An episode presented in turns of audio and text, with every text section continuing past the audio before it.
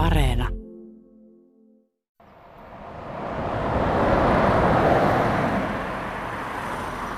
Tässä kuvassahan tapahtuu sillä tavalla tähän aikaan vuodesta, että toi ympäröivä puut ja kaikki niin ottaa ne värit sillä tavalla, että se tulee lähemmäksi tuota maalausta. Ja sitten tässä noin puut jatkuu tonne ton miehen kroppana. Naisen puolelta kanssa tuolta alempaa me ollaan suurin piirtein samaan aikaan vuodesta tässä, kun tämä on tehty. Että on kiva nähdä, että nämä värit rupeaa taas hakemaan tuon, tuon ruskan tuolta pikkuhiljaa mukaansa. Tähän maalaukseen värit tuli siitä, kun mä tulin ruskavaellukselta ja tuota, Lapissa oli niin kauniin väristä. Ja se tuli sitten perässä se sama ruska tänne ja sitten kun mä valitsin tässä värejä, niin katselin, että se on kyllä, se on just sopiva.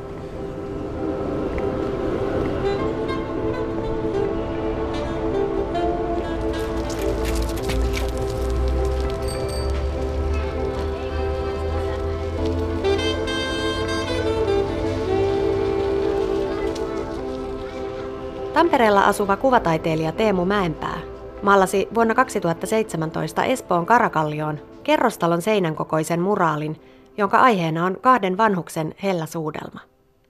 Teos syntyi osana Upea 17 kaupunkitaidefestivaalia. Projektin aluksi Teemu Mäenpää muutti Karakallioon viikoksi asumaan, jotta voisi tutustua alueen tunnelmaan, jutustella asukkaiden kanssa ja etsiä sopivaa sisältöä maalaukselle. Lopulta aiheeksi löytyi pariskunta, yli 80-vuotiaat Esko ja Ritva Ketola. Pariskunta muutti aikoinaan yli 50 vuotta sitten kyseiseen taloon sen ensimmäisinä asukkaina. Mä haluan tehdä näitä tämmöisiä julkisempia töitä sillä tavalla, että se liittyy aina jotenkin siihen paikkaan ja sillä on joku, joku kosketuspinta vähän vahvempi kuin semmoinen vaan, että mä lätkäsisin jonkun kuvan johonkin seinään ja sitten ihmettelin tässä, kunnes tähän sitten tuli toi paikallinen herrasmies, joka rupesi auttaa mua asioissa. Ja sitten me loppujen lopuksi täysinkin, että mähän saisin tästä ehkä aiheen, että tämä on selvästi niin kuin hyvin vahvasti läsnä tässä talossa ja taloyhtiössä tämä kyseinen henkilö. Ja sitten mä kysyin, että saanko mä kuvata vaikka häntä ja hänen vaimoaan ja mielellään, jos he voisivat suudella. Ja hämmentyi tietenkin herra kummasti tästä ja tota, tuli kumminkin muutama tunnin päästä vähän laittautuneena tähän pihalle ja kysyi, että koska kuvataan. Sitten tää alkoi, siitä se meni sitten eteenpäin. Joo, mä pyysin, pyysin tota miestä laittamaan jotain semmoista, että mikä, mikä on hyvin hänen persoonassaan ja sanoi, että tämä pärehattu on kyllä semmoinen, mistä kaikki hänet tunnistaa. Ja se oli, se oli sit siinä, ei tarvinnut miettiä Tämän muraalin aihe ja sisältö, niin ne, on, ne tulee niin kuin poikkeuksellisen lähelle katsojaa, jos, jos vertaa niin kuin moniin muihin katutaideteoksiin, joihin tuolla kaupunkitilassa törmää, niin mistä näin niin kuin tämmöinen herkkä ja rakkaudellinen aihe? Sitä, sitä tarvitaan.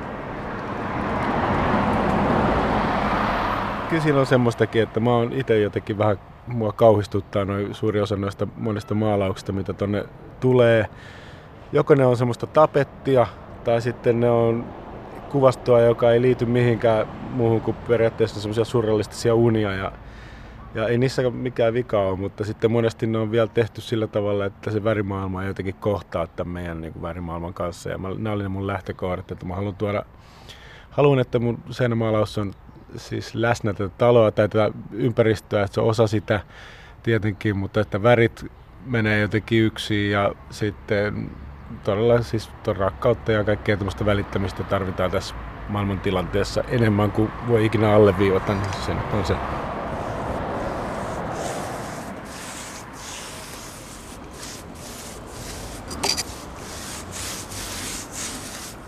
Ihminen pyrkii kommunikoimaan, merkitsemään ympäristöään ja tuomaan ajatuksensa eri keinoin julki, vuosituhannesta ja kulttuurista riippumatta –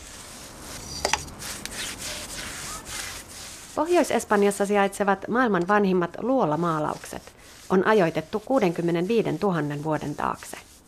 Niissä on yksinkertaisia geometrisia muotoja, kuten pisteitä, kiekkoja ja nuijia. Nuoremmissa luolamaalauksissa kuvataan ihmiskäsiä, mammutteja, biisoneita ja karhuja.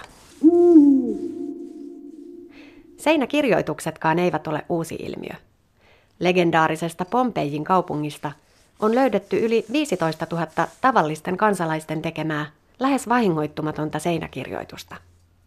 Ajanlaskun ensimmäisellä vuosisadalla tulivuoren purkauksessa tuhkaan ja laavaan hautautuneen kaupungin seinäkirjoitukset näyttävät toimittaneen julisteiden tai sanoma- ja lentolehtisten roolia Pompejin kaduilla. Myös esimerkiksi keskiajan kirkot ovat tunnettuja hienoista tarinallisista seinämaalauksistaan. Nykyisin julkisten tilojen katutaide voi ammentaa inspiraationsa ja ideansa sarjakuvista, kalligrafiasta, runoudesta, klassisesta kuvataiteesta, populaarikulttuurista tai toisaalta vaikkapa rakkaudesta Lapin ruskan väreihin.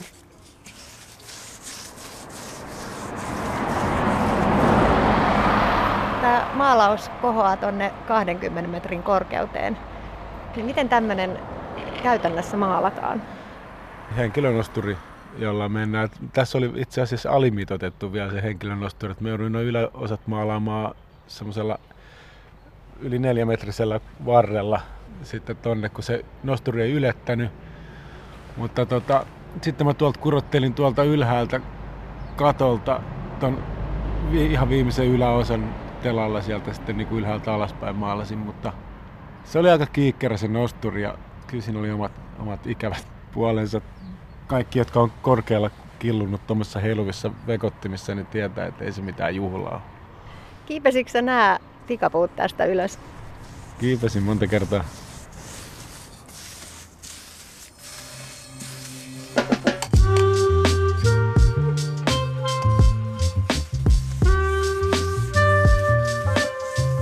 Graffiti-termi juontaa alun perin juurensa italian kielen verbiin graffiare, joka tarkoittaa raaputtamista. Nykyisin graffiteja on yleisesti ottaen kaikkialla, missä ihminen liikkuu, ja ne ovat usein näkyvä osa urbaania maisemaa. 1960-luvulla Yhdysvalloissa spreillä ja huopakynillä kirjoitettuja tekstejä alkoi ilmestyä yhä enemmän suurkaupunkien katukuvaan kun nuoret merkkasivat ympäristöään lempinimillään. Pian vakiintui muoti, jossa seinään kirjoitettavaan tekstiin sisällytettiin nimi sekä kotikadun numero. Taki 183 merkkiä levittänyt Manhattanilla asunut kreikkalaissyntyinen Demetrius teki ilmiöstä kuuluisan.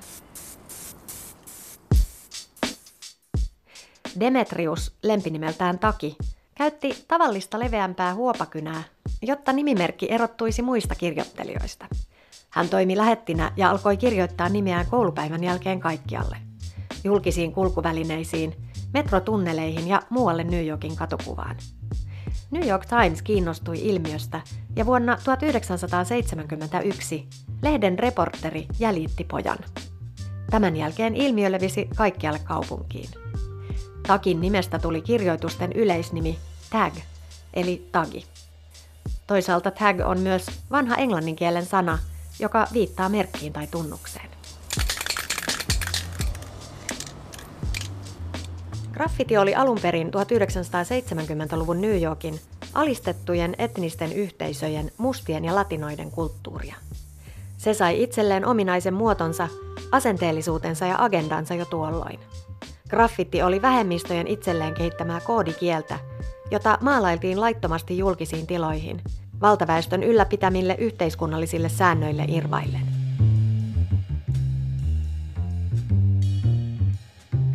Helsingin Suvilahden laillisella graffittiseinällä hääräilee syyskuisena aurinkoisena sunnuntaina muutamia maalareita parin kolmen hengen ryhmissä. Monenkirjava satoja metrejä pitkä seinä saa jatkuvasti uutta maalipintaa. Mä luulen, että jokaisella on päässä jonkin sorttinen visio muodoista tai mahdollisesti kirjayhdistelmistä tai miksei hahmoistakin. Ja sitä joku luonnostelee paperille ja osa sitten heittää niin sanotusti näkee sen kuvan päässään. Niin hirveän tärkeää on totta kai myös, että niin kuin mikä on seinän koko ja mikä on sen materiaali.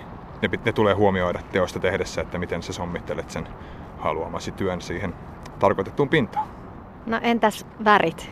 No ihmisen silmähän mieltää totta kai aina symmetrisen kauniiksi, joten jos värit kohtaavat toisensa ja niin kun luovat hyvän symbi- symbioosin, niin kyllähän se miellyttää silmää enemmän kuin joku semmoinen vastavärisyys.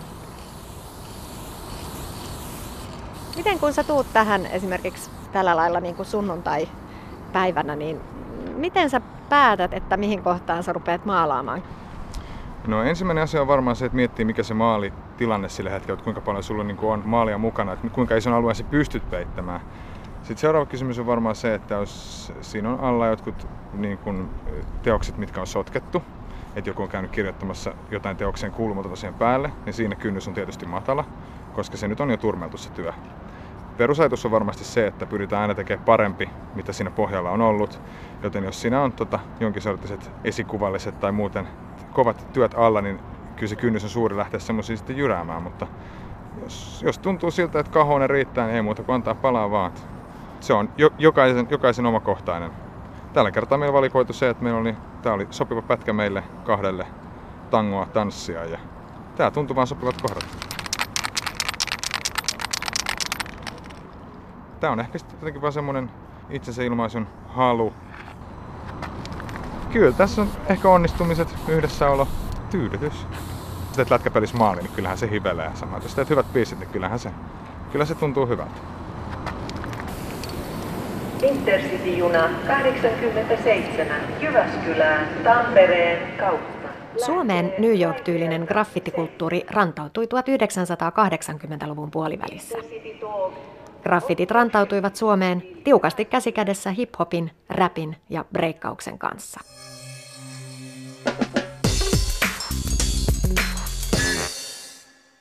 Helsingissä vuonna 1998 käynnistynyt, kymmenen vuotta kestänyt Stop Töhryille hanke onnistui kitkemään kuvallisen ilmaisun graffiteineen, sabluunakuvineen ja tarroineen kaupunkikuvasta. Vaikka graffitit liikkuvat edelleen laillisen ja laittoman rajapinnoilla, ne ovat jo pitkään olleet osa taidemaailmaa ja linkittyneet esimerkiksi mainosten ilmaisuun. Juuri nyt graffitit kiinnostavat gallerioita ja julkisia museoita. Viime vuosina graffittikulttuurin pureutuneita näyttelyitä on ollut esillä esimerkiksi Porin taidemuseossa, Helsingin kaupungin taidemuseossa Hamissa, Taidehallissa ja Vantaan taidemuseo Artsissa. Syyskuussa 2018 Suomi sai tiettävästi maailman ensimmäiset graffittipostimerkit, joita kuvittavat suomalaisen graffititaiteilija Eggsin maalaukset. This is the Manet La Promenade. 5,000 pounds for this lot. Five, eight, ten.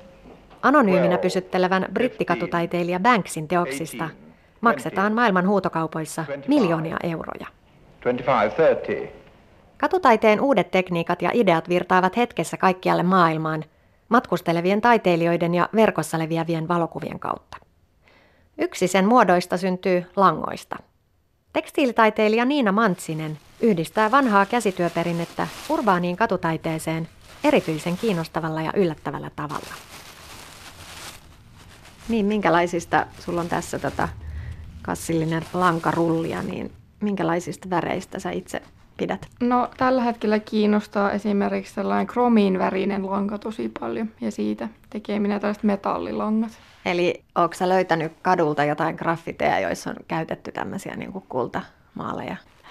No siis tuo kromiahan on aika yleinen näissä graffiteissa. Graffittiryyt on pääosin villaa, koska se väriskaala on villalangoissa paljon laajempi, mutta tota, sitten näissä omissa abstrakteissa ryijyistä käytän ihan puuvillaa ja pellavaa ja hamppuja, mitä ikinä nyt löytyykään. Niin niissä sitten vähän laajemmin. Niina Mantsinen on opiskellut tekstiilisuunnittelua ammattikorkeakoulussa ja katutaide ja sen kuvaaminen alkoi kiinnostaa 2000-luvun alkuvuosina. Hän halusi tuoda hienoon suomalaiseen käsityöperinteeseen jotakin ihan uutta, ja niin syntyi idea graffittiryijyistä.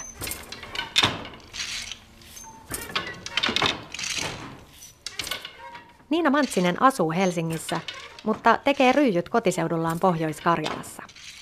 Hän käyttää myös perinteisiä kangaspuita, mutta graffittiryijyt syntyvät lähinnä tuftaamalla.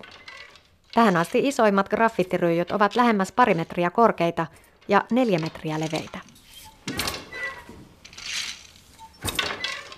Koko ajan kyllä silleen silmät auki, kun tuolla kävelee ympäri ympäri Suomea ja missä nyt ikinä matkusteleekaan, niin silmät on auki ja sitten myös internetistä totta kai aika paljon löytyy sitten materiaalia. Että yksi viimeisimmistä on tämmöinen Niga One ryijy, missä on tosi päräyttävä se värien käyttömeininki ja tota, siis todella semmoinen ekspressiivinen tyyli, mistä tykkään tosi paljon. Miten nämä itse graffittimaalarit on suhtautuneet maalaustensa esittämiseen ryijyinä? Sä ilmeisesti kysyt luvan aina kultakin graffittimaalarilta. Joo, siis ehdottomasti kysyn aina luvan, että en niinku pölli kenenkään biisiä tuolta silleen, että no meitsi tekee tästä, että aina teen yhteistyössä. Ja tota, positiivista palautetta on tullut ja jengi on ollut aika otettua, että wow, että miten että siistiä, että sä teet niinku meitsin biisistä ryijyt. Usein kyse, kysellään, että voitko tehdä minun biisistä ryijyn, mutta en hirveän helposti kyllä suostu. Valitsen tosi tarkkaan, mistä sitten teen. Ai se menee noinkin päin, että sulta tullaan kysymään. Joo, kyllä tätä tapahtuu aika usein. Tässä on tämmöinen yksi sun tekemäsi ryijy. Tämä on jotenkin tosi houkutteleva, tätä tekee mieli koskettaa. Niin miten museossa tämmöinen, kun näihin ei saa koskea? Tuli siltä Mikkelin taidemuseosta vähän toivomusta, että voisin tuoda sinne joku pienen ryy, mitä saisi kosketella. Että... Ja Vantaan taidemuseossa oli myös silloin edellisessä näyttelyssä sellainen pieni testi, ryijypalanen, mitä sitten näyttelyvieraat sai hiplata. Joo, tämä on tämmöinen niin hyvin pehmeä ja lämmin.